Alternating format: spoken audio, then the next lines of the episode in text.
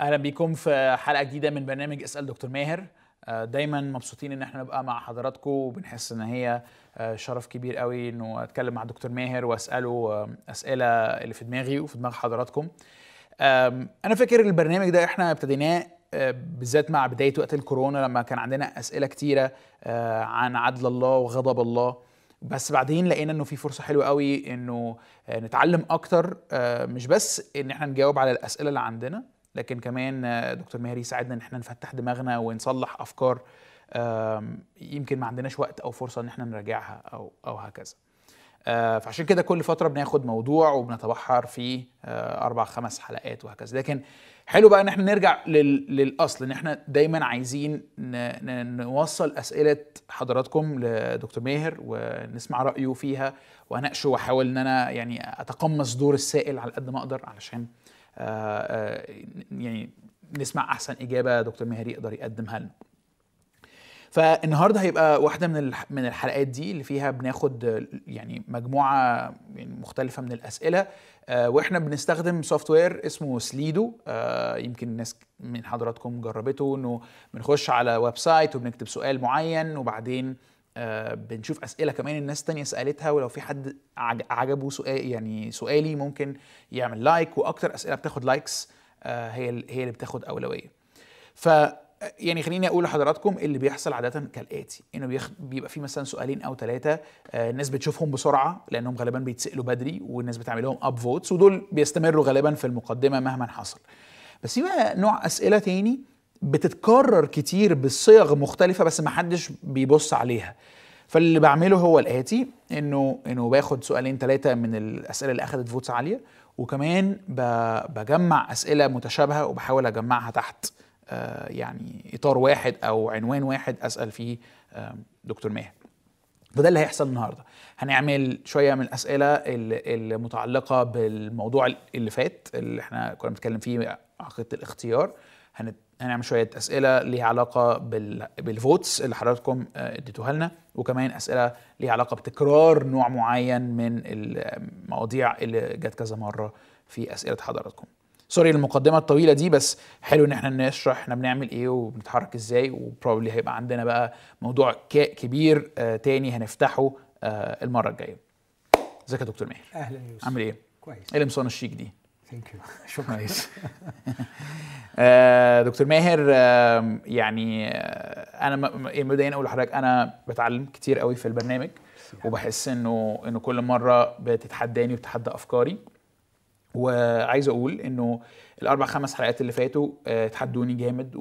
و... وقدموا لي افكار انا انا مش مش مش متعود عليها، و... وكان المتوقع الموضوع بتاع عقيده الاختيار ده اللي هنبتدي بيه يعني اول تلت في الحلقه بتاعنا ان شاء الله ما يبلعهاش كلها، يعني هيثير جدل.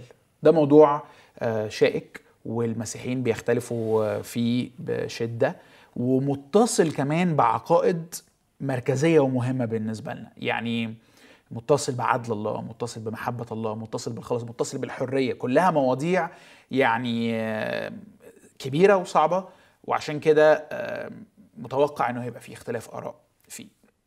وخليني ابتدي بالسؤال ده، هو كأنها ايه نوع كده من الانطباع اللي انا وصل لي او اللي انا اتكون عندي لما قريت يعني الحاجات الكتيرة اللي اتناقشت اونلاين بسبب الحلقات بتاعتنا.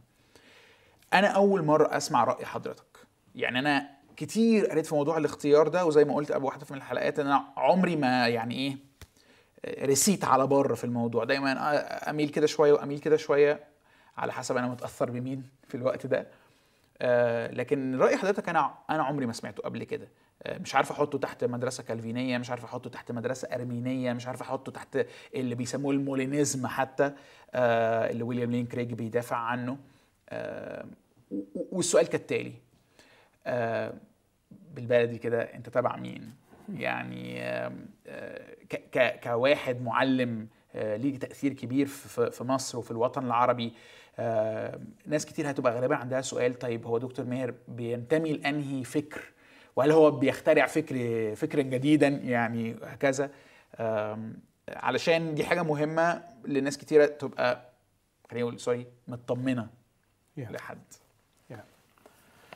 يعني اللي بتسأل عليه يا يوسف أقدر أصيغه بطريقة تاني، أنت تتصنف تبع مين يعني. مم. وأنا بشوف أن التصنيف ليه خطورته الكبيرة آه وليه فوائده أكيد، وعدم التصنيف ليه خطورته وليه فوائده. فخلينا أقول أنه التصنيف بيريح، آه فأنت تبع مين؟ فأنت تبع كالفن، خلاص أنا عرفت وضعك إيه، عرفت إيه اللي أنت بتؤمن بيه وإيه آخرك وإيه حدودك. مم. عرفت انك محافظ، طمنت، عرفت انك ليبرالي، فهمت. فالتصنيفات بتريح المستقبل في انه يقدر يحطك في اطار معين ويعرف اخرك، فدي فايدته. لكن خطورته الرهيبه ان الكتاب المقدس حارب التصنيف ورفض التصنيف، واعتقد ان رساله كورنثوس كانت مكتوبه اساسا بولس هاجم فيها التصنيف بشدة لما قال لهم أنا لم أستطع أن أكلمكم كروحيين بل كجسديين كأطفال في المسيح، لأنه متى يقول واحد أنا لبولس وأنا لأبولس وأنا لصفا أفلستم بعد جسديين وتسلكون بحسب البشر؟ وأنا عجباني كلمة تسلكون بحسب البشر، يعني كان المفروض يقول ألستم جسديين وتسلكون بحسب الجسد، لكن هنا خلاها بحسب البشر، إنه هذا هو المعتاد في العالم، هذا هو الشائع أن الناس يتبنون عقائد معينة وأفكار معينة وينتمون إليها. فأنتوا حولتوا المسيحية إلى للأسف عقيدة أو ديانة، أو بقيت طبقا للشائع أنه الناس تتبنى تبعية لمعلم أو قائد معين. أنا أخشى من هذا وأرفض هذا، وأعتبر أن هذه خطية وأعتبرها طفولة روحية، على الرغم من أنه دراستي النفسية وخصوصا لما تتعمق في دراسة سيكولوجية الجماعة الدينية تجد أن في احتياج نفسي عميق عند الإنسان أن ينتمي لإطار تفكيري معين يريحه ويعطيه شيء من الفخر ويعطيه له شيء من الهوية. شوف يا يوسف، من مجرد ما بندخل مرحلة المراهقة نحن نبدأ في صراع مؤلم اسمه أزمة الهوية، الايدنتيتي كرايسيس، وأزمة الهوية لم تحل عند البشر والناس يعانون منها أحيانا حتى الموت. yeah. فواحدة من الأشياء اللي بتعالج بها أزمة الهوية هو الانتماء إلى تيار فكري معين أو عقيدي معين أو طائفة معينة. ده بيريح الإنسان، بيديله نوع من الشبع النفسي والراحة النفسية، على الأقل أنا مصنف، وأحيانا بيديله قضية يعيش من أجلها، فيصبح رفعة هذا الاتجاه ورفعة هذه العقيدة وتقدمها هي قضيته في الحياة. فمش بس حلت له أزمة الهوية، لكن بتحل له أزمة البيربوس، الغرض، ويصبح ارتقاء هذه الجماعة هو ارتقائه، وارتقاء هذا الاتجاه هو ارتقائه، فبقي ينتمي لشيء نبيل وعظيم ويدافع عنه واختبأ فيه، بحيث أنه ضعفاته الشخصية ونقصاته وصراعاته الأخلاقية وفساده أحيانا، كل الأمور دي بتبقى حاجات قليلة في إطار أو في في ضوء القضية الكبرى العظمى التي يعيش من أجلها، نصرة الكالفينية أو نصرة الأرمينية أو نصرة الاتجاه الكاريزماتي أو البلموسي أو واتفر الاتجاه اللي الشخص بيتبناه. فده ليه ليه يعني عايز أقول ليه احتياجاته النفسية اللي بتخلي الإنسان. لكن من الناحية الروحية هذا شر، هذه خطية، إني أنا يعني أقسم نفسي بعيدا عن بقية إخوتي وأنتمي إلى اتجاه معين أو تيار معين. الرسول بولس كان عنيفا في رفضه لهذا الاتجاه. من الناحية الثانية عدم التصنيف ممكن يبقى ليه خطورته.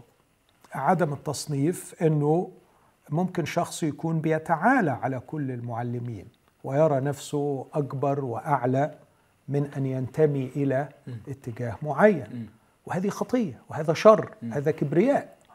ف ف يعني من منا لم يستفد من المعلمين؟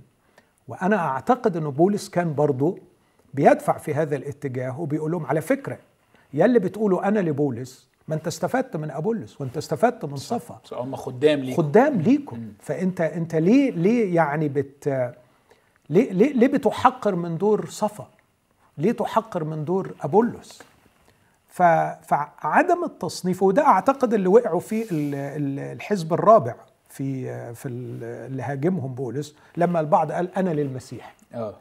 فكلمة أنا للمسيح بولس هاجمها هنا برضه، رغم غريبة يعني، غريب أوه. إنه يهاجمها، لكن واضح إنه اكتشف الدوافع اللي وراها، إنه عايز يشوف روحه أفضل من كل بقى الناس، كل الثلاثة. أنت مين؟ أنت تبع بولس، أنت تبع صفا، أنت... أنا بقى تبع المسيح، فأنا أفضل منكم.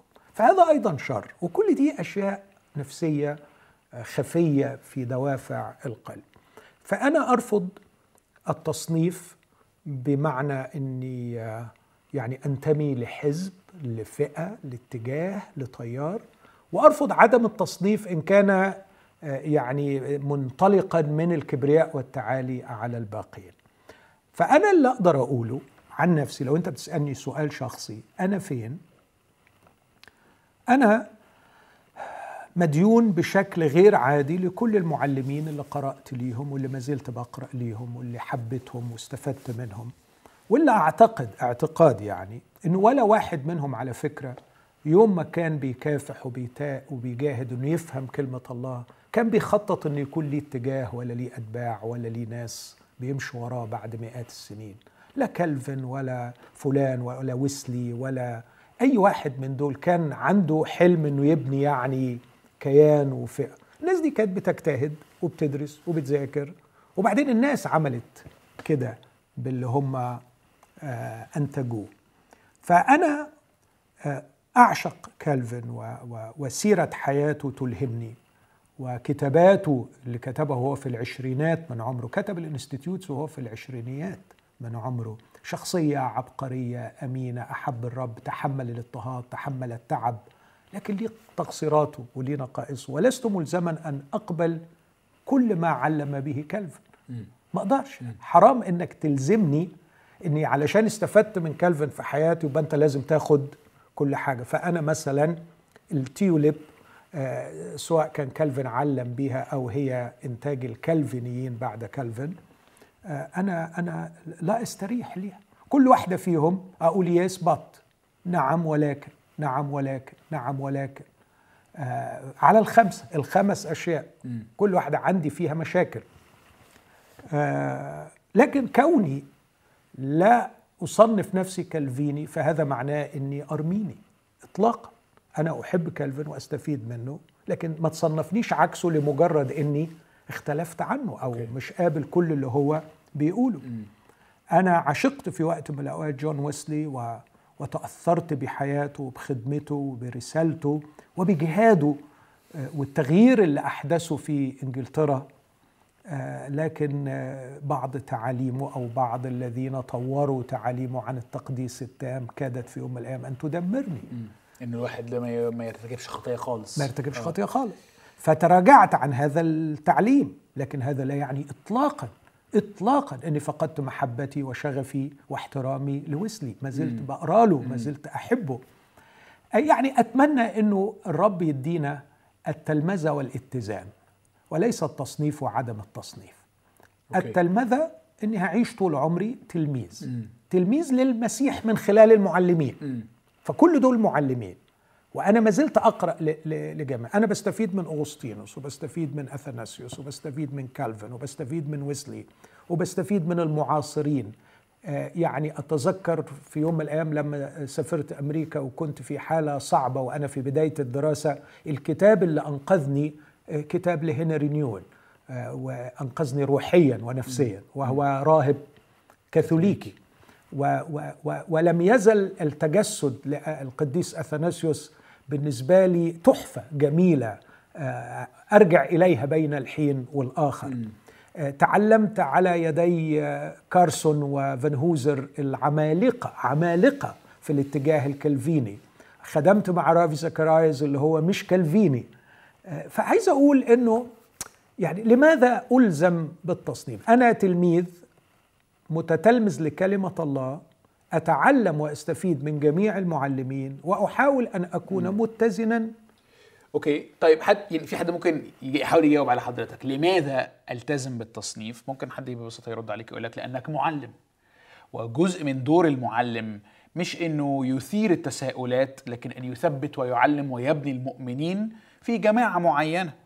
يعني المشكلتين هنا، المشكلة الأولى إنه ساعات بإن أنت تسيب كل حاجة مفتوحة ويعني تستفاد من الكل تفقد شركتك مع الكل، يعني فما تبقاش أنت يعني منتمي لمجموعة معينة، تشبع عندك بقى احتياج الشركة والنمو والتلمذة العملي العلاقاتي. ومن ناحية تانية بقى أنت عليك بقى مسؤولية إنك تبني بقى الإطار أو المناخ اللي المجتمعات دي تكبر فيها. بص يا يوسف، يعني أنت حطيت الاستنتاجات اللي أنت استنتجتها دي، حطيتها بناء على افتراضات كتيرة. أنا أحتاج أناقش كل الافتراضات دي لأن مش موافق عليها. فأنا شخصياً كوني معلم، إذا اعتبرت أن أنا معلم، فأنا لكي أعلم أنا علي أن أتتلمذ أكثر وأكثر للكتاب المقدس. فولائي الأول والأخير هو لهذا الكتاب، وما أقدرش أفهم الكتاب بالاستقلال عن المعلمين، لأنه ده ده ده الكوميونتي أوف فيث، مجتمع صح. الإيمان صح. واللي رحلوا منه هم جزء مننا وتركوا لنا تراث وميراث نستفيد منه. فأنا أرجو أن اللي بيسمعني لا يمتحني في ضوء تصنيف معين، لكن يمتحني في ضوء كلمة الله. وكلمة الله بلا شك متسعة، وأعتقد أنها تتحدانا جميعا وتتحدى جميع المعلمين، لأنه ما فيش معلم من المعلمين دول حسم القضية. ولغاية النهاردة مثلا تلاقي من أتقى وأنقى وأعظم العقول في العالم مش كالفينيين، وتلاقي من أتقى وأعظم وأنقى العقول في العالم كالفينيين، ودول بيحبوا الرب يسوع ودول بيحبوا الرب يسوع، ودول أمناء صح. للكتاب ودول أمناء للكتاب، لكن في صراع مستمر مع الكلمة المقدسة اللي هي أعلى مني ومن أي حد ومن كل المعلمين. فأعتقد أنه في خطر كبير قوي أن نتصور أن في اتجاه حسم القضية. ففكرة ولائك لمين، انتمائك لمين، انتمائي للكتاب المقدس. ما هي سلطتي في أن أعلم؟ أني أعلم من كلمة الله، فإسني على ما يقوله الكتاب. أوكي. حتة بقى أن أنا مش بحسم قضايا كتيرة غصب عني، طب أعمل إيه؟ على قدي، غلبان، ضعيف، عندي قصور، مش بقدر أجزم، بلاقي دايما الحاجة وعكسها. يعني مثلا في قضية الكالفينية مثلا، أنا قعدت مش أقل من ثلاثين سنة منين ما أدخل على رومية تسعة بدخل عليه بفكر نفسي أقتنع بالفكر الكالفيني، م. نفسي أرتاح، م. عايز ألاقي الفكر ده رغم خطورته. وأنا لما بقول خطورته مش من عندي، كالفن قال it's horrible، yeah. يعني رهيب. فأنا عارف أنه تعليم مش سهل، بس أنا عايز أقتنع بيه، بس أدخل أخبط وأطلع زي ما أنا، أدخل أخبط وأطلع زي، مش قادر أركب الكونكلوجن، الخلاصة اللي وصل بيها بولس في رومية تسعة من عدد ثلاثين وكل أصحاح عشرة على التعليم الكالفين خالص. okay. مش قادر. mm. فبقيت أدخل، طيب أوكي هدخل بغرض أني أجد ما يضاد التعليم الكالفين، فأدخل أحاول أحارب، ألاقي لا في حاجات مش مش نافعة تتهد. ما ارتحتش إلا لما شلت التعليم الكالفيني من دماغي خالص ودخلت على رومية تسعة، ولقيت أنه ممكن أفهمه إلى حد كبير بشكل أفضل جدا، وأنا تحررت من إطار معين عايز أثبته أو تهدمه أو تهدمه. م. فمثلا دي خدت مني سنين، أنا بدي لك مجرد مثال، يا دوب ابتدأت أهضم رومية تسعة وأحاول. يعني مثلا كنت بقدم حلقات في برنامج اسمه إنجيل الله، قدمت فيه رسالة رومية، مش عارف كام حلقة، يمكن فوق الثمانين حلقة، عملت من واحد لثمانية، وعملت من اتناشر لستاشر، وسبت من تسعة لحداشر، yeah. لأني مش قادر. mm. فهل أدان لأني أعترف بمحدوديتي وعدم قدرتي على الفصل النهائي في قضايا أنا شايف إنها مفتوحة ومحتاجة عقول أكبر وأعمق علشان تقدر تتعلم؟ أعتقد إنه ده مش مش عادل إني أدان على هذا. حتة بقى اللي قلتها يوسف، إنه فكرة إنك لما ما تتصنفش تتحرم من الشركة مع إطار معين، أنا أقول لك بقى العكس تماما.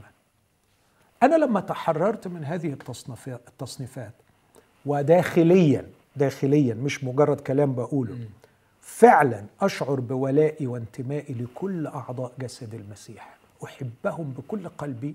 فوجئت يا أخي أن ليا شركة عميقة مع كل جسد المسيح، وأنه جسد المسيح اكتشفت أنه مشتت في هذه التصنيفات وموزع في هذه التصنيفات، لكن بسهولة شديدة يحبوا بعض ويرتبطوا ببعض ويستفيدوا من بعض. فلقيت إخوة ليا لا بيتقبلوا الطعام من بين يدي، إيفن إن هم متصنفين في حتة غير اللي هم مصنفيني فيها. أوكي. يعني هم بيعتبروا نفسهم في اتجاه غير اتجاهي، لكن يقول لك أنا باكل من الطعام اللي هو بيقدمه. م. فأنا أشعر إنه بالعكس، أنا عدم تصنيفي ربطني بأعضاء جسد المسيح الحقيقيين، وخلصني أحيانا من انتماءات نفسية ومزيفة لا أرى أن لها أي قيمة روحية. أوكي، حلو أوي. طيب، آه سؤال تاني في هذا الصدد. يسوع لا يعني ليس بأحد غيره خلاص. أوكي. آه حضرتك اديتنا تعريف واسع للخلاص. أوكي. آه كأنه في ناس يعني عايز أقول إيه، هتحظى بأجزاء منه، وناس هتحظى بالاختيار بأجزاء أعمق، واللي حضرتك اللي سميتها اقتناء مجد المسيح. آه بس في ناس في يعني في دماغها الآية دي بتترجم أو, أو يعني أو أوضح إيه، ليس بأحد غيره النجاة، ليس بأحد غيره النجاة.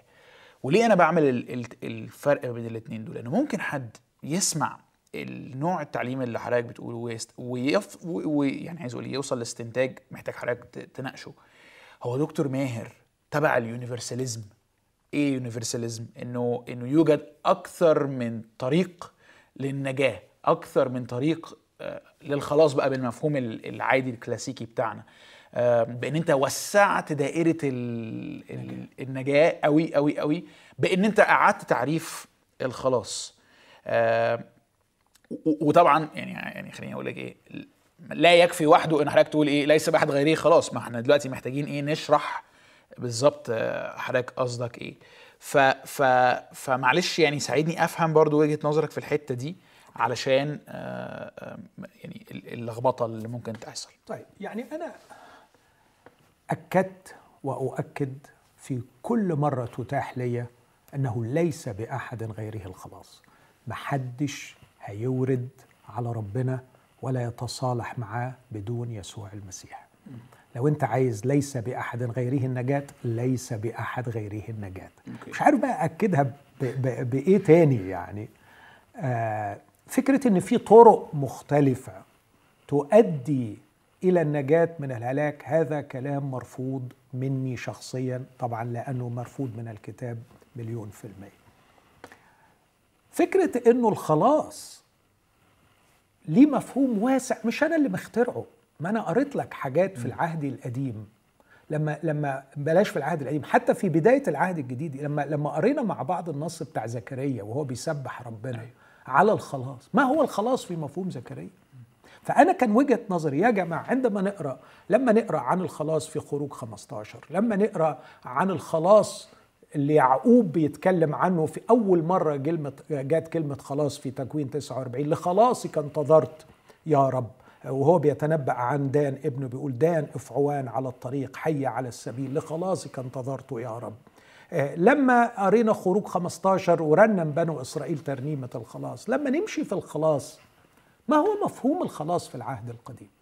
ليس هو مفهوم الخلاص اللي بيتكلم عنه الرسول بولس اللي بيقول بالنعمة أنتم مخلصون. فأنا كان رأيي إنه يا جماعة أول مبدأ في تفسير الكتاب المقدس تفسير صحيح، أرجوك احترم احترم القرينة، احترم القرينة. ولما بنقول القرينة أنا بقول على الأقل في ثلاث قرائن، في القرينة القريبة، وبعدين القرينة البعيدة، وبعدين القرينة الكلية اللي هي الله المعلن في شخص يسوع المسيح وفي محبته وفي صليبه. ده كله كيان منسجم مع بعض، ولو طبقت القاعدة دي على رومية تسعة تحل مشاكل كتير. ما هي القرينة؟ هل رسالة رومية كانت بتتكلم أساسا عشان تقول إن ربنا اختار ناس للهلاك واختار ناس للنجاة؟ إطلاقا. القضية الأساسية هي التبرير بالإيمان وليس بالأعمال، مش بأعمال الناموس. وإسرائيل اللي متربس على إنه يخلص بطريقة معينة غير اللي الله اختارها لخلاص الإنسان، مش هيخلص. مش هيخلص مش لأنه، وده رومية تسعة، مش هيخلص لأنه مش مختار. لأنه متربس لأنه متربس م. لأنه لم يخضع للبر الإلهي كما يريده الله. ف...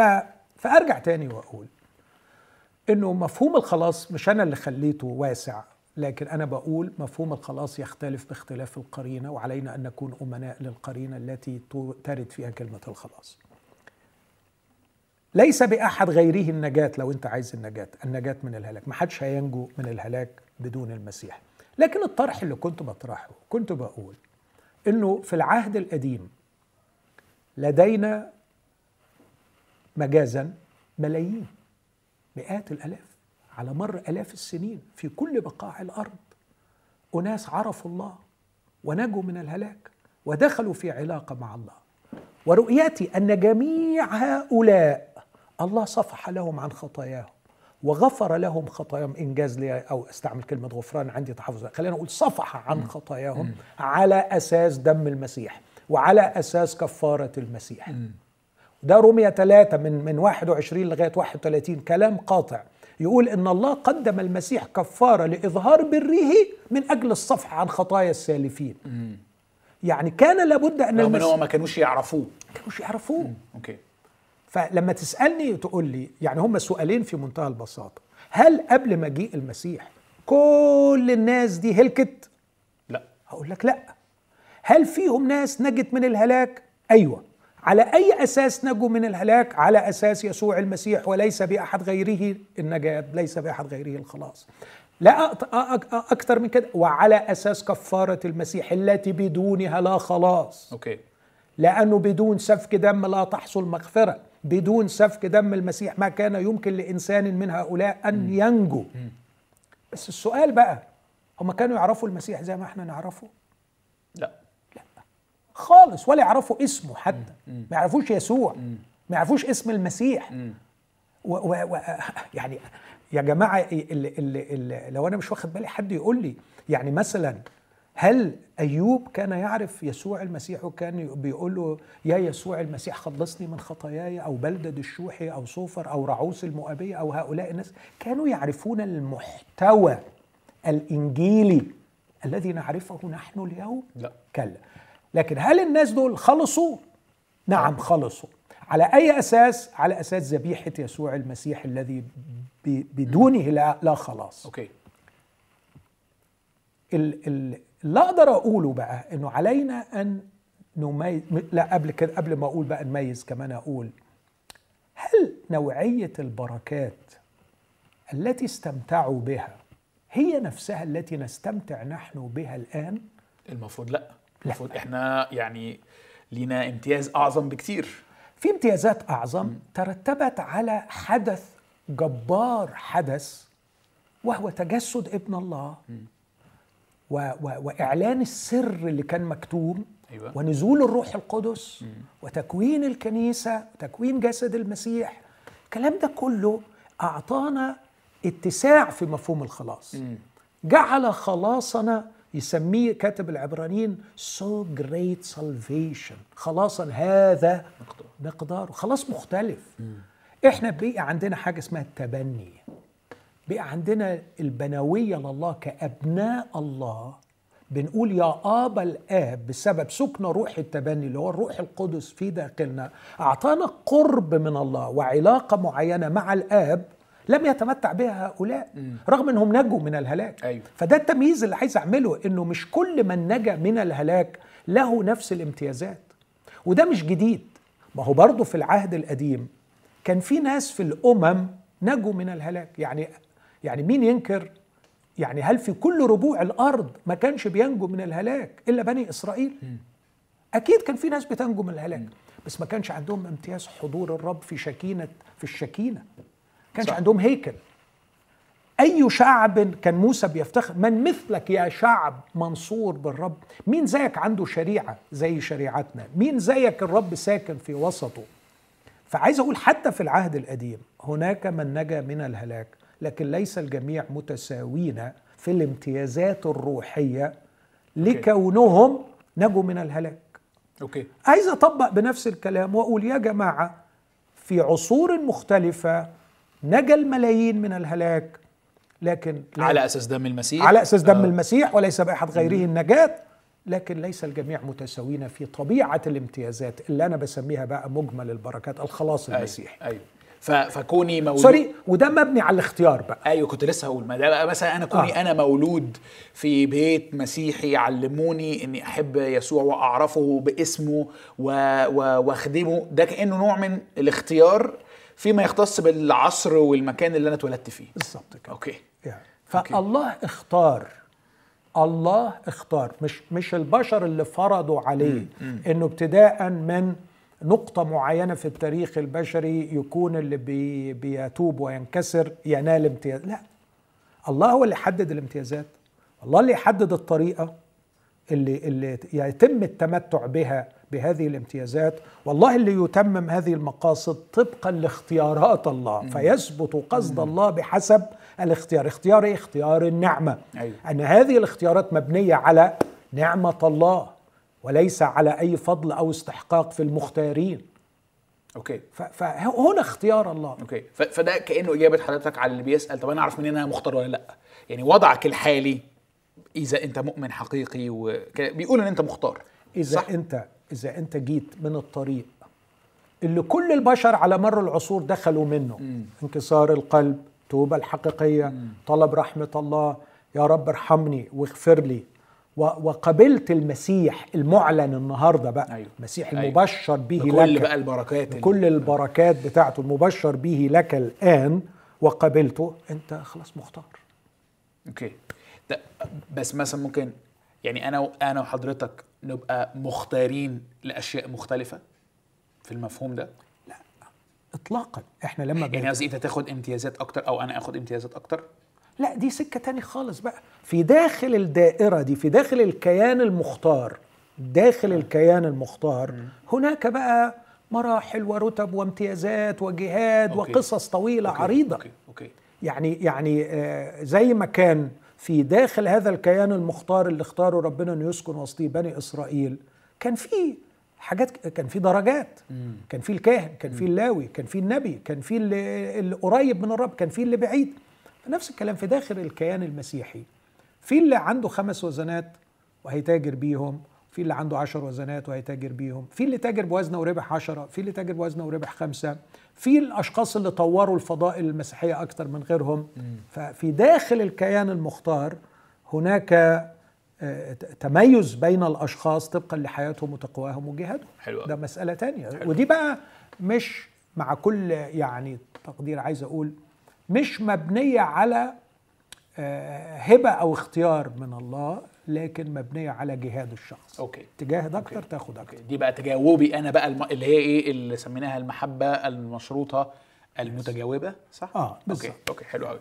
دي اللي هي خمس نوع. حلو أوي. ميرسي يا دكتور، ريحتني ووضحت لي حاجات كتيرة أوي، يعني حاسس إن أنا واقف على أرض صلبة أكتر أوي دلوقتي. أنت لكن على فكرة اللي غاوي إنه هو يلبسني في تصنيف معين ولا الكلام ده هيفرق معاه. صح. هو هيسمع وهيفضل للأسف يعني. طيب. مصر على إنه لا، يعني الأسهل تصنيف الناس. مم.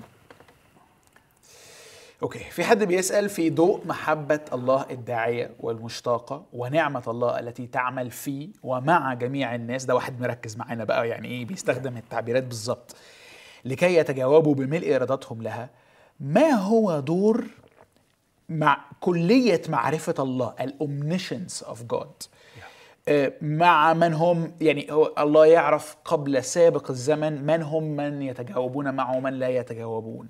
فيعني أعرف يا دكتور السؤال ده، طب ربنا عارف مين هيخلص ومين مش هيخلص، على أي أساس بقى يعني بي يعني المعرفة دي لها تأثير على قرار الشخص؟ يعني بص، أنا هقرأ لك حكاية، مش هقول علشان أكون أمين هتريح المسألة، لأن الطرح ده طرح معقد للغاية ومرتبط بفهمنا لنوع معرفة الله، ما هو وعلاقته بالوقت وعلاقته بالزمن. يعني دول قضيتين في غاية. أنت بتتكلم عن إله كلي المعرفة وخارج الزمن. يعني إيه الله كلي المعرفة ويعني إيه خارج الزمن؟ ودول قضيتين اللاهوتين الكبار كتبوا فيهم والفلاسفة كتبوا فيهم، ومحدش لغاية النهاردة قادر يعني يفصل يفصل ويخلص. صح. فعلشان كده الأسهل والأأمن إني ألتزم بالنصوص الكتابية وما اقفزش إلى استنتاجات الكتاب ما قالهاش. أوكي. يعني مثلا أخونا بيقول ما هو أكيد ربنا عارف اللي هيخلصهم فيبقى لازم يخلصهم. عندك نص بيقول كده؟ عندك نص بيوصل للكونكلوجن دي؟ الكتاب يؤكد على آه ممكن يعني الذين سبق فعرفهم سبق فعيانهم. ده ده على فكرة مش مش محتم. مش محتم. يعني, يعني ايه بقى؟ يعني اقرا لك الحكايه. طيب ماشي. يعني معرفه الله المسبقه غير محتمه لحدوث الاشياء. يعني اذا عرف شيئا مسبقا لا يحتم حدوثه. اتس نوت كوزاتيف. مش مسببه. مش مسببه. أوكي. مش مجرد انه عرف آه. يبقى لازم تحصل. طب اديني معلش يعني اشرح اديني مثال. ادي لك المثال. آه. بص معايا في صمويل الاول ثلاثة وعشرين. دي قصة جميلة وبسيطة وده اللي خلينا لما بقول خلينا نلم يعني معرفتنا الروحية من كلمة الله بدون ما نوصل لكونكلوجنز أحيانا أو خلاصات الكتاب ما قالهاش. أوكي. هنا في حكاية لطيفة عن داوود وهو عايش سنين الهروب من شاول. في يوم من الأيام سمع شاول سوري سمع داوود أن الفلسطينيين في صمويل الأول ثلاثة وعشرين الفلسطينيين يحاربون قعيلة وينهبون البيادة. فسأل داود من الرب قائلا أذهب وأضرب هؤلاء الفلسطينيين؟ فقال الرب لداود اذهب واضرب الفلسطينيين وخلص قعيلة. روح خلص قعيلة. سوري احنا في عدد كام؟ احنا في عدد اثنين. أوكي. فسأل داود من الرب. عدد أربعة فعاد أيضا داود لأنه بص أصحاب داود قالوا له في عدد ثلاثة ها نحن ها هنا في يهوذا خائفين فكم بالحري إذا ذهبنا إلى قعيلة ضد صفوف الفلسطينيين. داود بكل جمال واتضاع عاد وسأل من الرب فأجابه الرب وقال لهم قم انزل إلى قعيلة فإني أدفع الفلسطينيين ليدك. فراح وخلص. حلو. يعني صراحة نبل رائع من داود أنه راح وخلص قعيلة.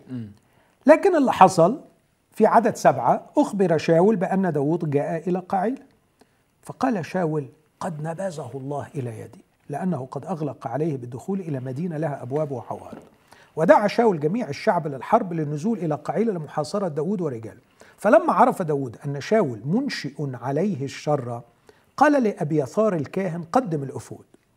ثم قال داود يا رب إله إسرائيل إن عبدك قد سمع بأن شاول يحاول أن يأتي إلى قعيلة لكي يخرب المدينة يخرب المدينة بسببه فهل يسلمني أهل قعيلة ليده؟ ده أول سؤال. هل ينزل شاول كما سمع عبدك؟ يا رب إله إسرائيل أخبر عبدك. داود يسأل الرب باعتباره كلي المعرفة. يا رب أنت تعرف كل شيء. المستقبل مكشوف أمامك. هل شاول سينزل؟ وهل إذا نزل أهل قعيلة سيسلموني إلى شاول؟ يا رب إله إسرائيل أخبر عبدك أنت كلي المعرفة. فقال الرب ينزل. فقال داود هل يسلمني أهل قعيلة مع رجال اليد شاول؟ فقال الرب يسلمون. فقام داود ورجاله نحو ستمائة رجل وخرجوا من قعيلة وذهبوا حيثما ذهبوا. فأخبر شاول بأن داود قد أفلت من قعيلة فعدل عن الخروج. القصة دي بتساءل فيها بقول هل كان الرب يعلم علما يقينا أكيدا أن شاول سينزل؟ نعم. هل كان الرب يعلم علما يقينا أكيدا أن أهل قعيلة سيسلموا؟ نعم. لكن هذه المعرفة الله عرف في داخله أنهم سيفعلون هذا. لكن كون الله عرف في داخله مش مجرد أنه عرف يبقى الموضوع خلص اتحتم أنه لازم يعملوا كده. أوكي. فالمعرفة هنا المعرفة مش ب... مش مش هي اللي بتسبب حدوث الأمور. حدوث الأمور. أوكي. الأمور تحدث لأسباب كثيرة جدا. آه. آه. وكون الله يعرف المستقبل معرفته عن المستقبل لا تحتم حدوث هذا المستقبل. أوكي. أوكي. أوكي. ودي يعني عايز أقول قصة لكن في قصص تانية. ف... فتطبيقا بقى على اللي احنا بنتكلم فيه معرفة الله بمن يقبلونه ويتفاعلوا مع محبته لا يحتم. لا يحتم مين اللي هيتفاعل. الذي يحتم مليون حاجة تانية. مش مليون يعني حاجات تانية الكتاب حطها. كل من يدعو باسم الرب يخلص. ده رومية تسعة وعشرة وإحدى عشر.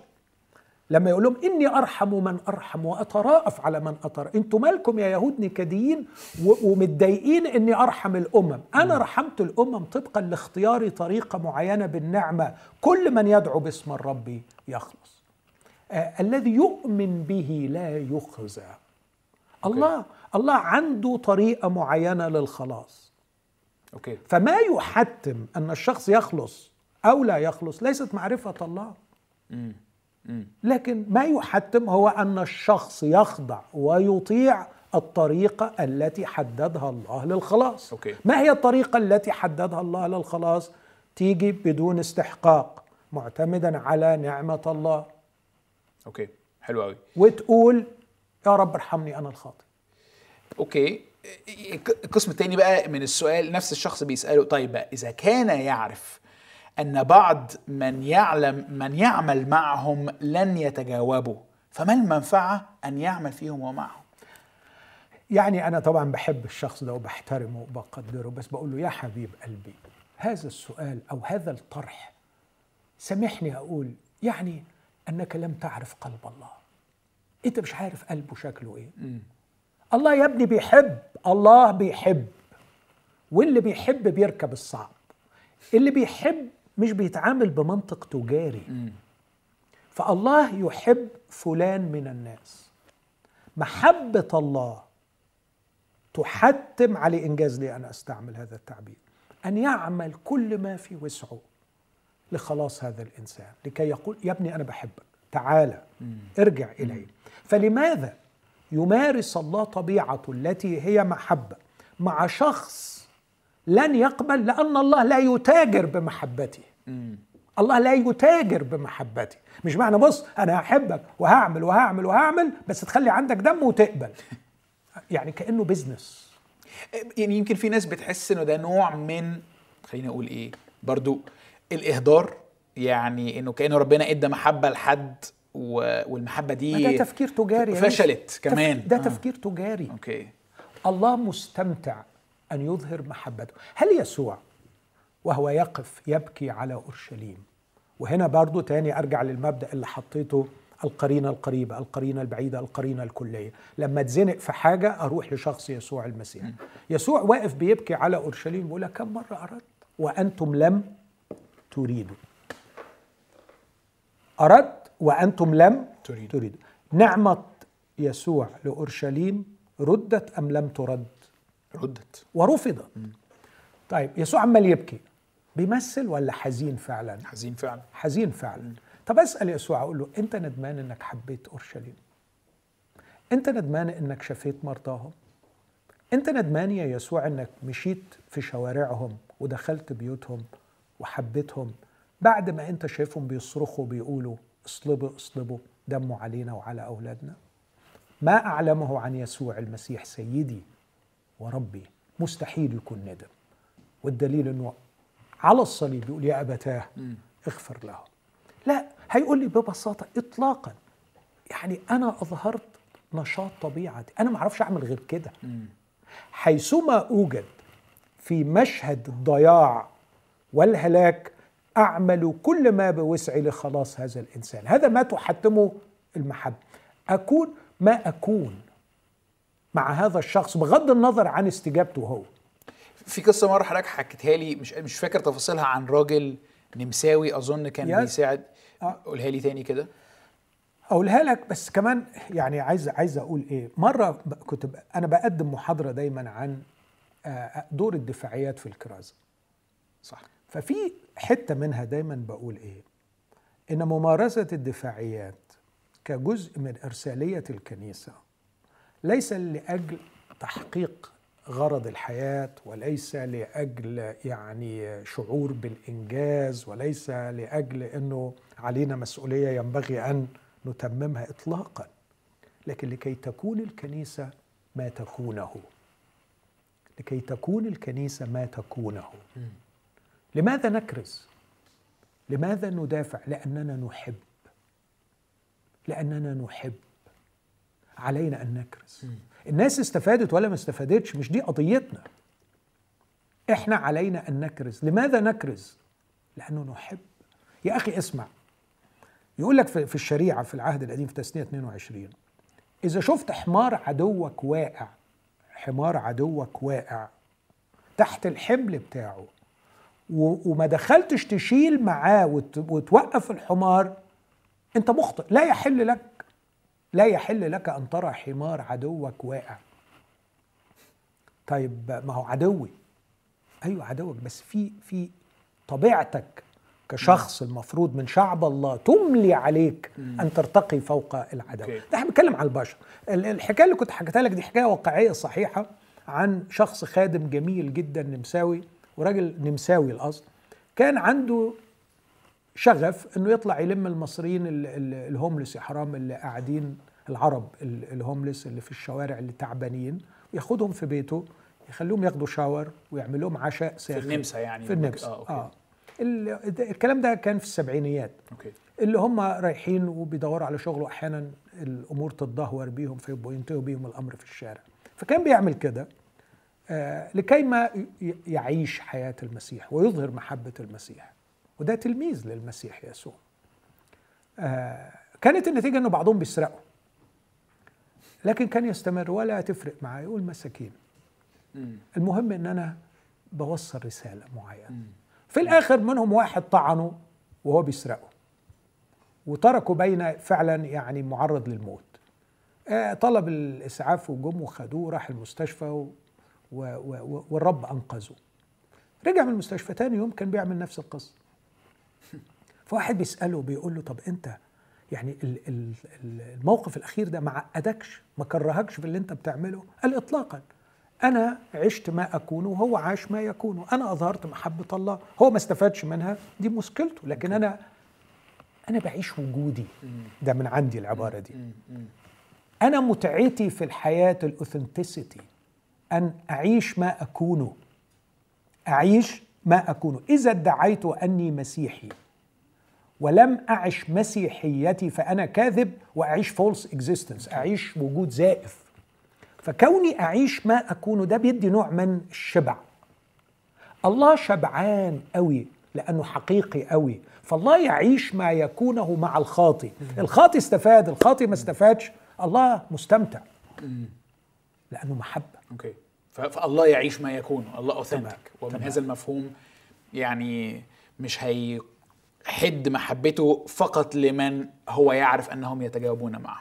أوكي. ده تفكير تجاري yeah. اقتصادي، اه يعني ليه علاقه اكتر بكفاءه الانجاز اكتر ما هي ليه علاقه yeah. بشخص الله. واسمح لي اقول برضو انها مرتبطه شويه بالوسط الثقافي الذي نشأ فيه الفكر الكالفيني في القرن السادس عشر، واللي حابب يقرا عن كده يقرا الماكس فيبر او ماكس ويبر mm. الاقتصادي الشهير جدا وعالم الاجتماع، اللي يعني بيتكلم عن انه الفكر الكالفيني وراء الرأسمالية، فلا تستطيع أن تفصل هذا. ده ده مجال كبير للبحث وممتع جدا للدراسة. حتى ال ال يعني خلينا أقول الليميتد اتونمنت، الكفارة المحدودة، أن المسيح لم يمت من أجل كل الناس، واختزال التبرير إلى التبرير القضائي، واختزال الصليب إلى مجرد البدلية العقابية. واحد امبارح بيقول لي: أنا سمعت لك حلقة وزعلت منك إنك لا تؤمن بالبدلية العقابية. قلت له: الله يسامحك، أنا أؤمن أؤمن كل الإيمان بالبدلية العقابية، لكن بقول ما ينفعش نختزل الصليب إلى مجرد البدلية العقابية. لكن عارف لما تاخد الباكج على بعضه، نفسي أعمل المشروع ده في يوم من الأيام: Theology out of Psychology، اللاهوت من النواحي النفسية والاجتماعية. الوسط اللي حصل في القرن السادس عشر أثر كتير قوي مم. على اللاهوت بتاعنا. أوكي. طيب هنترك بقى هذا الموضوع، يعني احنا آه يعني قتل، لا لا ما اقدرش اقول قتل، لا لا خالص، بس يعني لا. اخد حقه معانا ولا حقه، احنا احنا نبشنا احنا نبشنا بس.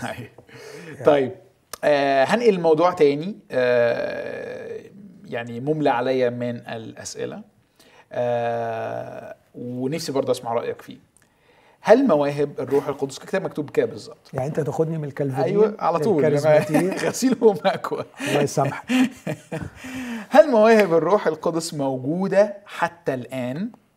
وهل هي لكل مؤمن وهل الجميع يجب أن يتكلمون بألسنة حسب مرقس ستاشر سبعتاشر؟ أظن مرقس ستاشر سبعتاشر مش بيتكلم بس عن ألسنة، بيتكلم عن إخراج شياطين وهكذا. يعني طب أعمل إيه أنا في دماغي؟ يعني أنت كل كلمة بتقولها يعني بتخبط في حاجات كتير قوي. يعني مثلا طب دلوقتي أنت قلت لي إن عايزني أتكلم في الموضوع ده من مرقس ستاشر، هل أتجاهل كل التكستشوال كريتيسيزم، النقد النصي الرهيب واللي حاصل في مرقس ستاشر؟ وهل البرنامج هنا مجال مناسب لهذا الحديث؟ لا. طيب خلينا نقول إنه السؤال ينفع يتسأل من أماكن تانية في العهد الجديد، زي إيه مثلا؟ كورنثوس كورنثوس الأولى. آه. ماشي، كورنثوس الأولى كورنثوس الأولى حداشر واتناشر، عفوا اتناشر تلتاشر واربعتاشر. بس أنت قلت كمان، قلت مواهب الروح القدس. ايوه، هل مواهب الروح القدس موجودة حتى الآن؟ كلمة مواهب نفسها، كلمة مواهب نفسها لو أنت تأملت فيها تلاقي الرسول بولس استعملها ستاشر مرة بدون أي علاقة مع الروح القدس. م. يعني مثلا لما يقول أما هبة الله فهي حياة أبدية، كاريزماتا، نفس نفس ال نفس كاريزماتا. اوكي كاريزماتا. اوكي لما يقول مثلا في رومية خمسة الارجيومنت الرهيب اللي عامله انه الناس هتنال العطيه بسبب طاعه الواحد، لما بيعمل مقابله بين ادم وبين المسيح، الهبه اللي يسميها الهبه مم. دي كاريزماتا، مواهب. لما يتكلم مثلا عن انه لما هيزور المؤمنين في رومية رومية واحد، لما هيزور هيهبهم هبه روحيه، وهنا حاطط كلمه هبه روحيه كاريزماتا، والهبه الروحيه هنا انه هيبنيهم ويشجعهم ويعلمهم.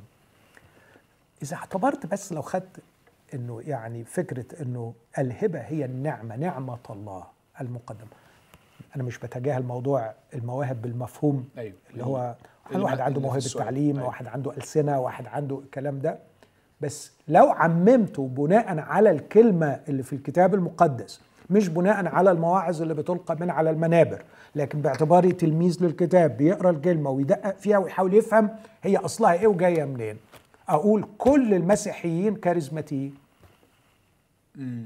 لأن كل المسيحيين نالوا الكاريزماتا.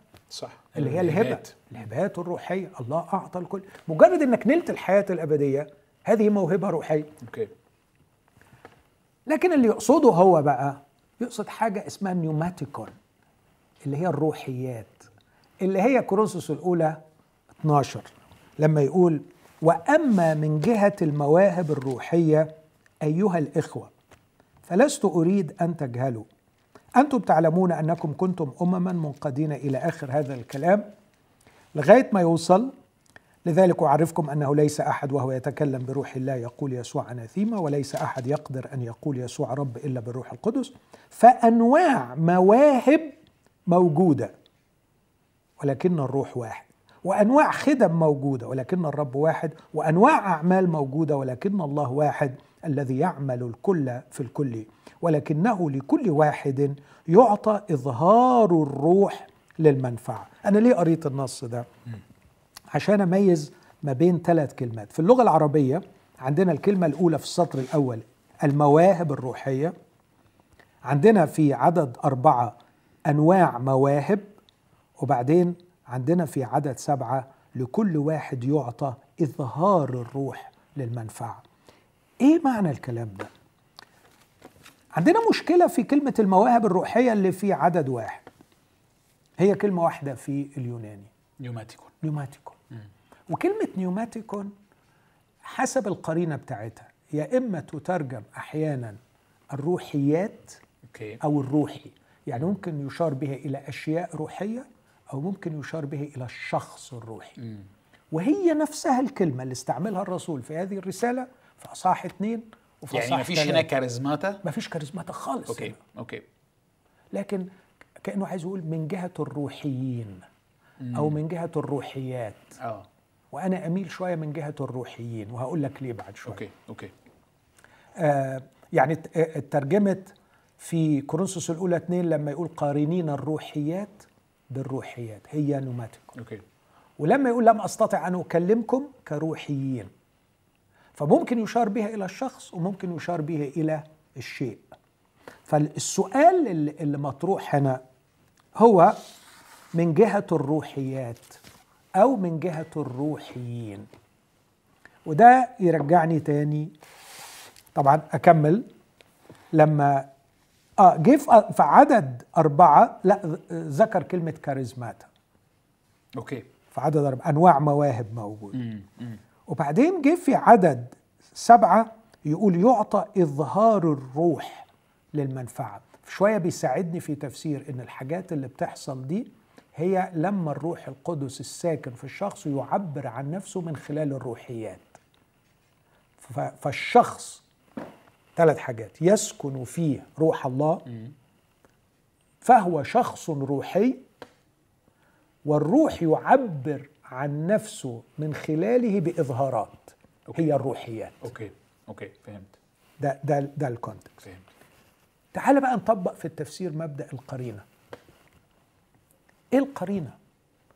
الرسول بيكتب على الموضوع ده ليه؟ عشان اجاوب على السؤال هي للكل ولا مش للكل. الرسول بيكتب رسالة كورنثوس كلها للي عايز يعرف واللي عارف انه المؤمنين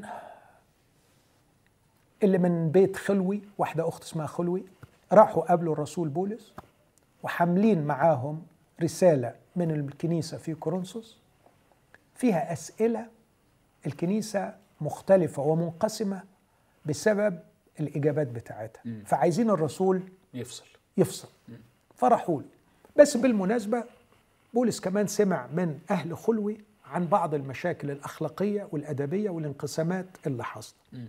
فهذا الراعي والمعلم بإبداع وبراعة راح ركن الأسئلة بتاعتهم وبدأ في أصحاح سبعة. أيوه.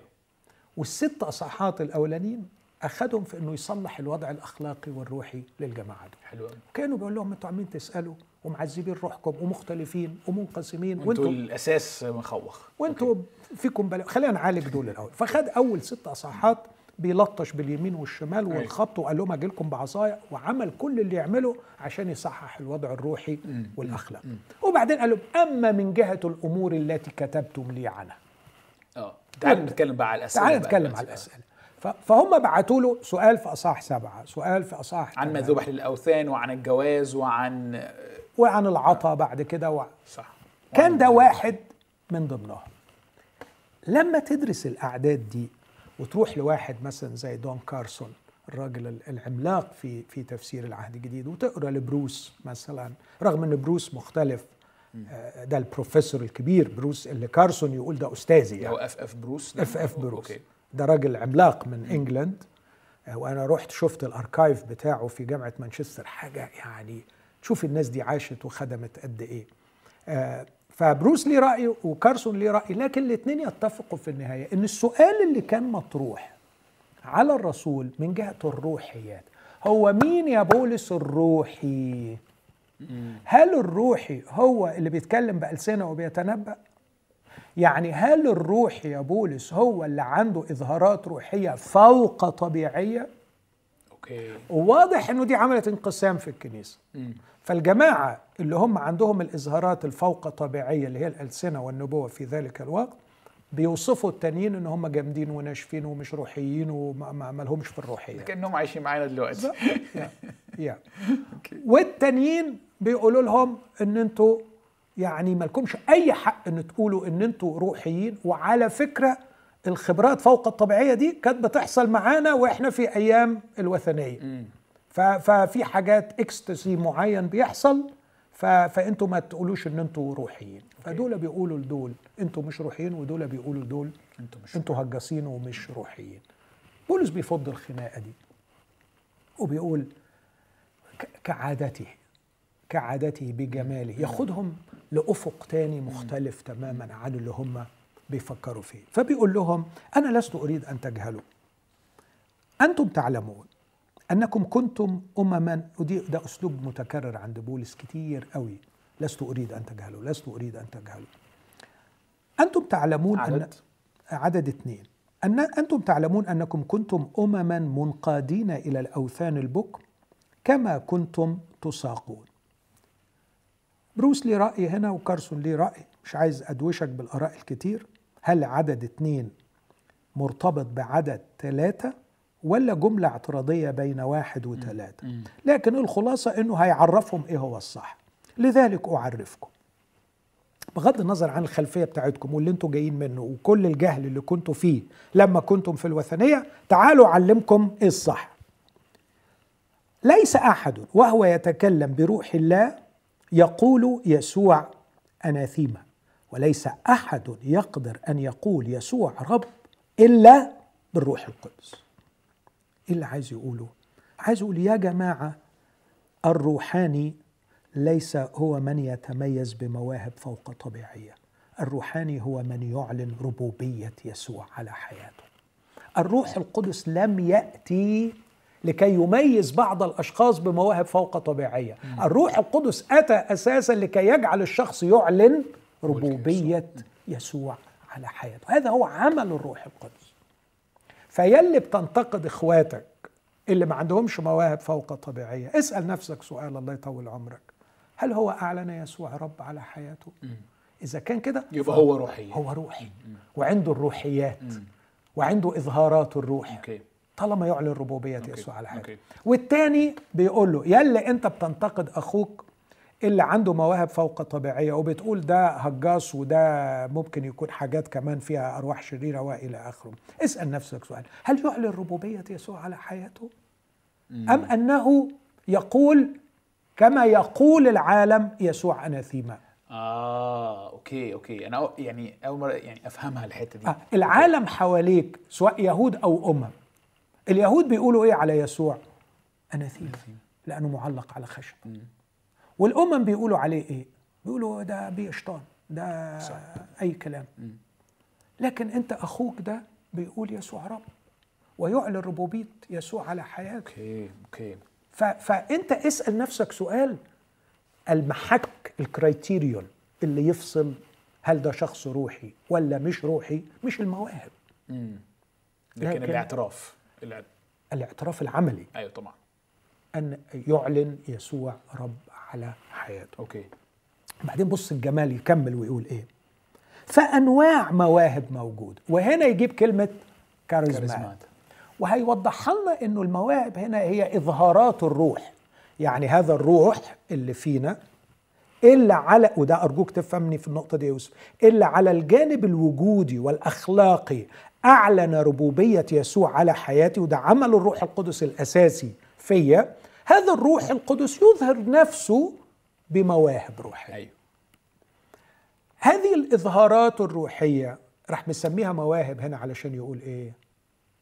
سامحني في الكلمة دي يا يوسف، هقول عشان يقول لي يا جاهل يا جاهل هي نعمة، هي نعمة مم. وعشان كده سماها هبة هبة كاريزماتا. yeah. أنت بتتفاخر بيها، أنت شايف إن دي بتميزك عن أخوك، أنت جاهل. مم. أنت تماماً كمن يفتخر بالخلاص وكأنه اكتسبه بعمله. آه، أوكي. هي حتى كلمة كاريزماتا جاية من تشارس اللي هي تترجم نعمة، اللي هي جريس، اللي هي النعمة. فيبقى نقل هنا من بعد ما راح حط كريتيريون جديد للروحي، مش الإظهارات، مش نوعية المواهب، مم. لكن الكريتيريون هو أن يسوع رب على الحياة. نقل بعد كده وقال حتى المواهب الخاصة سواء فوق طبيعية أو طبيعية It's gift. جريس، نعمة، مم. مش مجال خالص انك تحكي فيها مم. ولا تقول انا عندي ولا ما عنديش، دي نعمة. وهو زي ما هنشوف بعد كده على فكرة يقسم لكل واحد كما يشاء، يعني حتى مش من حقك تقول له انا عايز النوع. ما هي هي ده انت تبقى شحات ويعني وجاهل. اوكي. اذا كانت نعمة فهو يعطيها لمن يشاء. وبعدين ما هياش دي اللي هتخليك روحي، انت روحي على قد ما بتعترف بتعلن يسوع رب على حياتك. أوكي. فراح مدخل كلمة مواهب، وبص قال ايه؟ انواع مواهب موجودة لكن الروح واحد. ودي من اروع القضايا اللي بولس هيكمل بقيها الاصحاح كله. ايوه. انه في دايفرسيتي، في تنوع في المواهب، والتنوع حتمي ولازم. ويلي خدت يعني مجموعة مواهب ورحت حاططهم كده في برواز وقلت دول علامة الروحانية، هذا ضد تعليم هذا الأصحاح.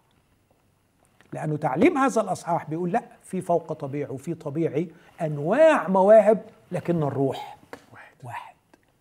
فأنت يعني مش ده مش ده معناه أنه ما عندوش الروح القدس عشان ما عندوش حاجة فوق طبيعية. طالما أنه يعلن يسوع رب على حياته، ده مش ممكن بدون الروح القدس، وهو روحاني على قدر ما يعلن يسوع رب على حياته. لكن الروح بيعبر عن نفسه فيه بموهبة معينة، وانت بموهبة تاني، بغض النظر طبيعية ولا فوق طبيعية، المهم ان الروح واحد، فانتوا الاتنين متساويين، والروح هو اللي بيعمل الاتنين دول فيكم. اوكي، الروح واحد. وبعدين راح رابط الروح القدس بالثالوث، لانه الثالوث عاشق الدايفيرسيتي، فراح مسمي نفس الموهبة نفس العمل، دول مش ثلاث حاجات مختلفين، نفس الإظهار ده اللي هو الروح القدس بيظهره كجفت، ككاريزما، كنعمة من نعم الروح، هي خدمة، هي خدمة. فعلى فكرة ربنا مدي لك الكاريزما، مدي لك الموهبة، مش عشان تتمنظر بيها ولا تتفاخر بيها ولا تميز بيها روحك عن بقية إخواتك ولا تعمل على أساسها طائفة. ربنا مدي لك الكاريزما تو سيرف، وتو سيرف بقية أعضاء الجسد اللي تبعك واللي مش تبعك، وهتتحاسب على كده في يوم من الأيام. وعلى فكرة لو ما استخدمتش الكاريزما لخدمة أعضاء الجسد هيسحبها منك. أوكي. المواهب دي على فكرة يعني ممكن قوي تتاخد، الذي له يعطى فيزداد، والذي ليس له فالذي عنده يؤخذ منه. وكمان بقى أزيدك من الشعر بيت، وهي أعمال الله، فهي مواهب الروح وخدم من الرب، خدم من الرب، وهي أعمال الله، فهي هبة اداها لك ربنا، والرب يسوع اللي انت بتعلنه رب بيستخدمها فيك عشان تخدم اخواتك، والانرجي الطاقة اللي انت بتعمل بيها مش منك. اوكي. فلا الموهبة منك ولا غرضها ليك ولا الطاقة اللي انت بتنفذها من عندك. اوكي. انا انا مبسوط بالاطار ده، اوكي، وحاسس ان انا في حاجات كتيره في النص العقرب ده وضحت لي، بس انا حاسس انه حضرتك لسه ما جاوبتنيش على السؤال. كل ده ما جاوبتش. اه معلش، يعني ده اللي هيحصل يعني. قول. طيب يعني في الاخر، هل مواهب الروح القدس بالذات الفوق طبيعيه دي موجوده ومتاحه؟ هو انا ما جاوبتكش؟ لا جاوبتني. طيب يعني انت قلت انها موجوده ومتاحه، بس كانك بتحذر من نوع من الهوس بيها واستخدامها باستخدامها لخدمه الذات او تمييز نفسي عن الاخرين، صح؟ يعني, يعني طبعا لا، خلينا اكون اه صح، انا ما جاوبتكش لان النص اللي انا قريته ما بيتناولش قضيه موجوده ولا مش موجوده دلوقتي. ايوه ده ده أيوه. نص تاني. أيوه. وممكن نبقى نناقشه. أيوه. أيوه. لكن النص ده بيناقش ايه طبيعتها، ايه معناها، ايه غرضها، ايه لزومها، آه مين الاشخاص اللي بياخدوها، وانا اعتقد جاوبت على كل ده. أيوة صح. وده من وجهة نظري الاهم مليون مرة من حكاية هي موجودة ولا مش موجودة. مم.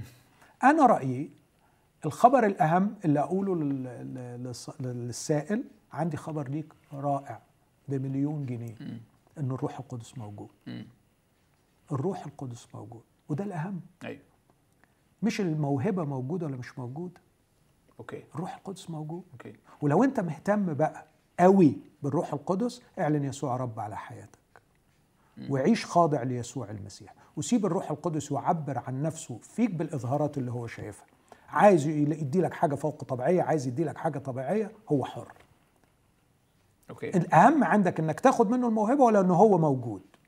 إذا كان هو موجود، اللي مطلوب من حضرتك اخضع ليه وخليه يقودك في كل حياتك، وتعلن يسوع رب على حياتك، وسيب الروح القدس الحر يقسم لك كما يشاء. أوكي. شايف بقى ان في احتياج وانك تستحمل يدي لك حاجة معينة، هيديها لك. ما تستحملش مش هيدي لك، هو حر. امم مستحمل وفي فايدة للجسد. وفي للجسد، ما دي خدم. اوكي. ما في الاخر الروح القدس ما بيشتغلش بالانفصال عن الابن ولا عن الاب. مم. فلما بيدي كاريزماتا معينة، بيدي موهبة معينة، بيديها لأنه شايف أن رب الكنيسة، رب الجسد، رأس الجسد، عايز يخدم أعضاء الجسد بالحاجة دي. فأنواع خدم موجودة لكن الرب واحد. وكمان شايف ان الاب جاهز بالطاقه اللي يديها له علشان يقدر يتمم الكلام ده. اوكي. يعني انا شخصيا كبرت في مجتمع كنسي، الحته دي دايما حته يعني بتخوف، لكن خليني اقول انه حتى اهتمامي و, و, و يعني تواصلي مع الحد اللي بيسال السؤال ده جاي من حته ليها علاقه انه انا نفسي في اكتر. يعني انا نفسي اشد على يدك آه. واشجعك وأدفعك وأتوسل إليك أتوسل إليك أن يكون نفسك في أكتر. وفي أكتر يا يوسف، في أكتر كتير، في أكتر كتير، بس ما يصحش وعيب ومش أخلاقي أنك تحكم على ربنا يديلك إيه وأنت أصلاً ما أنتش فاهم دوافعك النفسية ولا السيكولوجية إيه اللي خلاك تبغي هذه الموهبة أو تلك. أنت لو نفسك في أكتر اخضع للرب يسوع أكتر، طيع الرب يسوع أكتر، وسيب الرب يسوع يمتعك ويشبعك بحاجات فوق طبيعية، وربما فوق طبيعية غير اللي انت متوقع متوقع. يعني مثلا لما يصلي من أجل المؤمنين في أفسس ويقول أن يعطيكم روح الحكمة والإعلان في معرفته مستنير عيون أذهانكم، إذا حصلت البركة دي فيك طبيعية ولا فوق طبيعية دي؟ يعني أنا عايز أقولها فوق طبيعية، بس مش ده اللي مش ده اللي نفسك فيه. آه بس خلاص كده. أفسس ثلاثة. طب أقول لك واحدة تاني يمكن يمكن يبقى نفسك فيها. أفسس ثلاثة.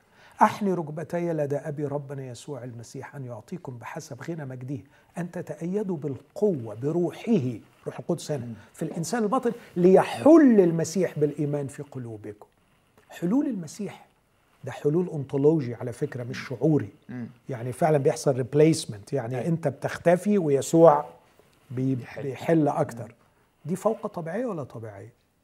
فوق طبيعية، بس مش هو ده اللي أنا عايز. مش يعني طبعا انا بقى لما اسمع من كده انا بقعد اسال نفسي هو انا اصلا اختبرت الحاجات دي ولا لا؟ طيب. يعني طب انت ما اختبرتش آه. دي ومصر على انك تختبر شيء فوق طبيعي.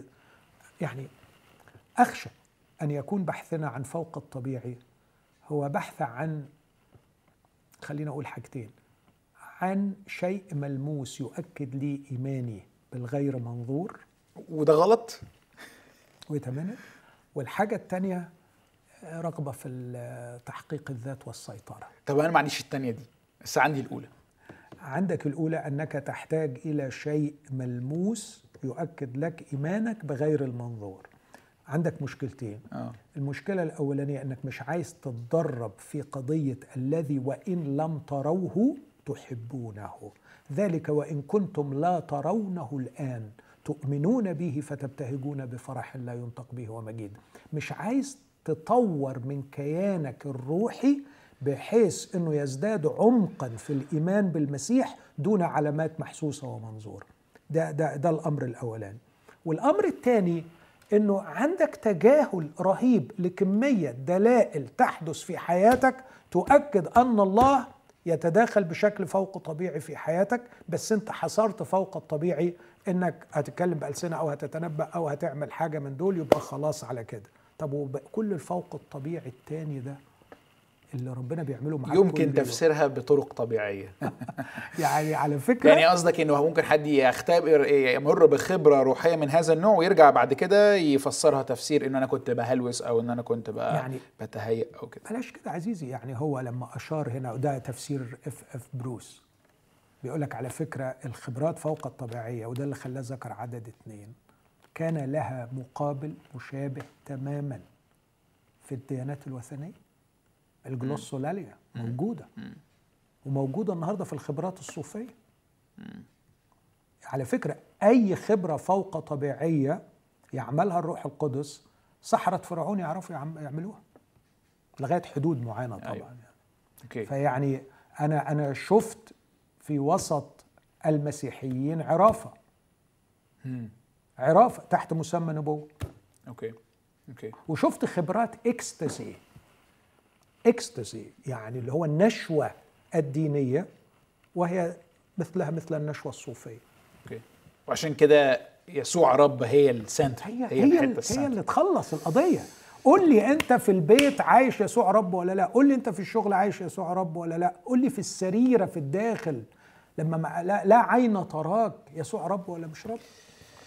اوكي طيب، يعني انا كنت محضر لك ثلاث اربع اسئله عن الاكتئاب بس احنا فاضلنا عشر دقائق، فعشان ما نظلمش الموضوع ده، وانا رايي ان احنا ممكن ناخد حد حتى عنده يعني حلقه او حلقتين. شوف لنا سؤال خفيف بقى. اه هشوف لك سؤال خفيف ولذيذ، يعني لو عندنا فرصه سؤالين كل واحد في خمس دقائق. سؤال آه معلش انا انا انا ب يعني سؤالين الجايين دول برضو قريبين من قلبي.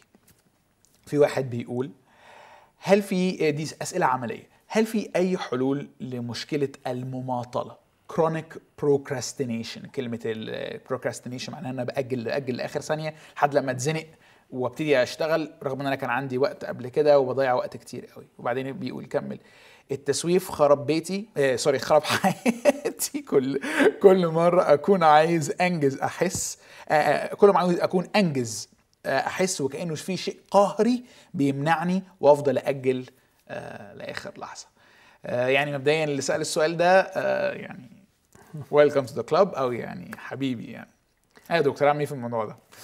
بص يا يوسف، يعني برضو هنا بالمناسبه يعني ناس كتيره جدا في جيلي عندهم المشكله دي.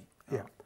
أنا أنا أعتقد إنها زادت في الجيل ده لاعتبارات كتيرة ما فيش داعي للدخول في تفاصيلها، ليها ارتباط بالسكرينز، ليها ارتباط بالتكنولوجي اللي جدد جديد، ليها ارتباط بحاجات كتير قوي، ليها ارتباط بنوعية التربية اللي حصلت اللي حصلت في الأجيال الماضية. لكن خلينا أرسي قاعدة هنا، وأنا أتعامل مع المؤمن أنا أتعامل معه روحيا نفسيا جسديا. العلاج النفسي أحيانا بيكون ضرورة تماما كالعلاج الطبي، والعلاج الطبي والعلاج النفسي لا يستغنون عن العلاج الروحي. فالقضية دي بتروح للعيادات النفسية حاليا وبتعالج على اعتبارها إنها مشكلة نفسية، وفي بعض الأحيان في بعض الأحيان بتكون مرتبطة ببعض الاضطرابات النفسية اللي تحتاج إلى أدوية. اوكي اه يعني احيانا تكون مرتبطه بالاي دي دي، احيانا تكون مرتبطه بالاو سي دي، احيانا تكون مرتبطه ببعض الاشياء، وفي الحالات دي بنحتاج ادويه بس مش دايما كده. اوكي فخلينا اقول انه لما بيجي الشخص انا ببص له كمؤمن آه محتاج نضوج روحي في مجالات كتير قوي.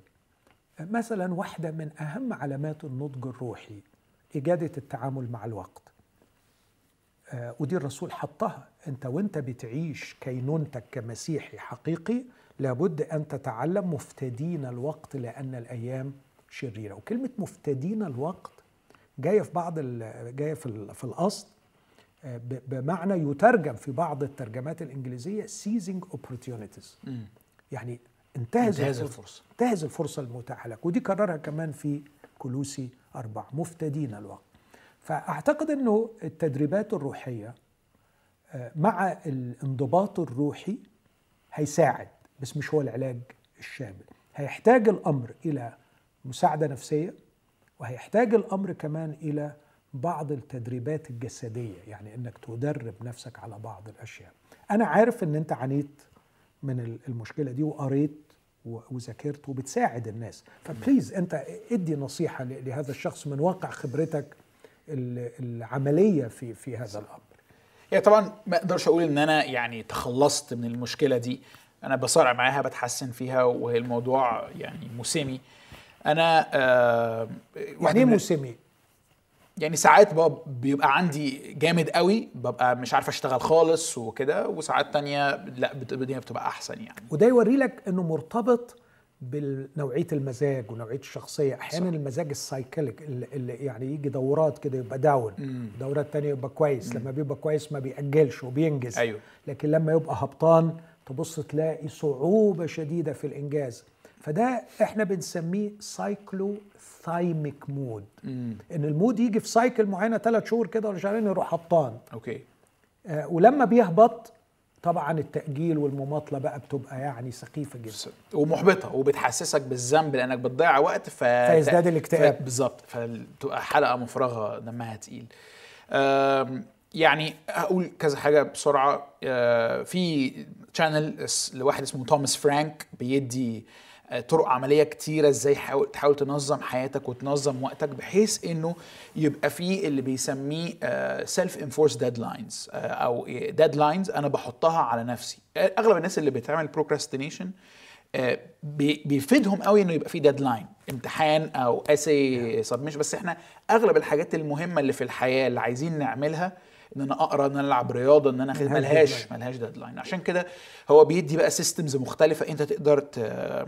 يعني تحطها في حياتك، من اول ابس ل ل تشالنجز معينه كده. لكن بيأكد على حاجتين ثلاثه. الحاجه الاولى المساءله مع شخص أو شخصين آخر المكلفة أساسية جدا، إن أحط تارجتس وجولز معينة مع حد والحد ده يبقى عارف الجولز دي ويبقى بيتابعني فيها، وفي عقاب، يعني مش عايز أقول إيه، في جزاء لعدم الإكمال. مهم، ممكن الجزاء ده يبقى مادي، مثلا هعزمك على حاجة ب خمسمية جنيه مثلا لو ما خلصتش، أو إني أحرم نفسي من حاجة تانية بحبها، بحب ألعب تنس، مش هلعب تنس لو ما خلصتش مثلا خمسين صفحة في الحاجة كده. دي الحاجة الأولى.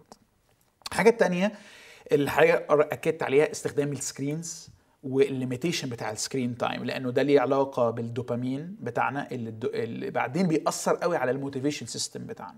عشان كده مثلا في ابس زي اب اسمه فريدم مثلا بيقدر يحط ليميتيشن على اقدر اخش على انهي ويب سايتس امتى. فبس مثلا انا عندي حاجه معينه عايز اخلصها وقدامي ساعتين شغل، هقفل بالاب ده اليوتيوب وفيسبوك وامازون والتنس وكل حاجه لمده ساعتين، فانا مجبر ان انا اعمل كده، وبقفلها على كل الديفايسز. فهو نوع من الاجبار اه بس بعدين. ثالث حاجه اللي بيأكد عليها اللي بيسميها جود، بيرفكت از ذا انمي اوف جود، الكامل هو عدو الجيد. الكمال الكمال اه وهنا ببساطه بيحاول يقول انه اغلب الناس اللي بتصارع الصراعات دي بيبقى عندهم طموح عالي قوي من نفسهم ومن اللي يقدروا ينجزوه، آه لكن بيلاقوا نفسهم بي بي بيعملوا بروكراستينيشن. وجزء من ده انه الطموح عالي جدا رغم انه ممكن تعمل حاجه اقل في الاخر يعني تطلع احسن. يعني بيقول ايه، انت مثلا عندك طموح ان انت تقرا كتاب في الاسبوع، فده هيتطلب منك انك تقرا مثلا خمسين صفحه في اليوم او أربعين صفحه في اليوم، لكن اليوم متلخبط وما مشيش كويس، فانا ما عنديش الساعتين اللي هقعدهم بقى على الكنبه اقعد اقرا، عندي وقت اقرا خمس صفحات بس. المشكله انه نوعيه الناس اللي زينا يا دكتور لا ما لهمش لازمه، لا لا يقرا أربعين يا ما اقراش، وهكذا بقى على حاجه. فهو بيقول انه لا، مانج انك تقبل بالقليل اتنين أربعة خمسة عشرة، وهتلاقي التراكم مع الوقت ابتدى يحصل لك كده، وبتكون عندك بقى ايه سكيل استخدام الفراغات الصغيره في الوقت. فبدل ما اطلع انستجرام واقعد اقلب، اقرا لي صفحتين، بدل ما اول ما اصحى من التلي... من النوم اقلب بالتليفون عشان افوق، حط التليفون بعيد واحط اجيب منبه من بتاع زمان وهكذا. واخر حاجه بقى دي بقى اللي يعني اللي كذا حد ساعدني بيها لاهوتيا يعني او كتابيا، انه الناس دي محتاجه تقبل النعمه جامد. انه للاسف غصب عننا بنقيس قيمتنا بانجازنا بانجازنا ولاننا بندي قيمه قليله للانجاز القليل بنكتئب. لكن فكره اني اعتمد انه الرب يسوع بعمله الكامل وبحياته الكاملة وبموته على الصليب بدالي، مش بس أخذ خطاياي الأخلاقية لكن أخذ كسلي وفشلي وتقصيري والبروجكتس اللي مش كاملة بتاعتي، بيساعدني إن أنا أقدر أكمل و رائع كده يعني. شكرا. معرفش لو تحب تضيف عليا حاجة، يعني عندنا دقيقتين كده. لا يعني ده بيأكد كده فكرة التكامل، التكامل ما بين الروحي والنفسي والجسدي. آه الإنسان ككل. بس بزعل من نفسي برضه يا دكتور. اه يا احنا مم. كلنا زعلانين من نفسنا. يعني مفيش حد فينا راضي عن نفسه، الرضا عن النفس علامه مؤذيه وخطيره يعني. لكن نستند على نعمه الله، وتذكر دايما انك يمكن ان تنجز لمجد الله في مجالات غير اللي انت زانق نفسك فيها. مم. يعني مثلا لو انت شايف انه تو دو هو ده اللي هيكسر الدنيا، ربنا من فوق عمال يقول لك تو بي تو بي ان تكون ان تكون. انا على فكره اقدر في اسبوع انجز بيك اللي انت ما تعرفش تنجزه في عشر سنين. المهم انك تكون الشخص اللي بحسب قلبي، فانت اجتهد ان تتغير الى شبه يسوع، تحب يسوع اكتر، تطيع يسوع اكتر، بغض النظر عن الانجاز، تعلن يسوع رب. يس. وسيبك من الانجاز هيجي. ميرسي دكتور ماهر، واشكرك على الفرصه اللي اديتني ان انا اشارك بخبرتي برضو، ونشوفكم في حلقه جديده مع موضوع جديد او مجموعه من الاسئله الجديده.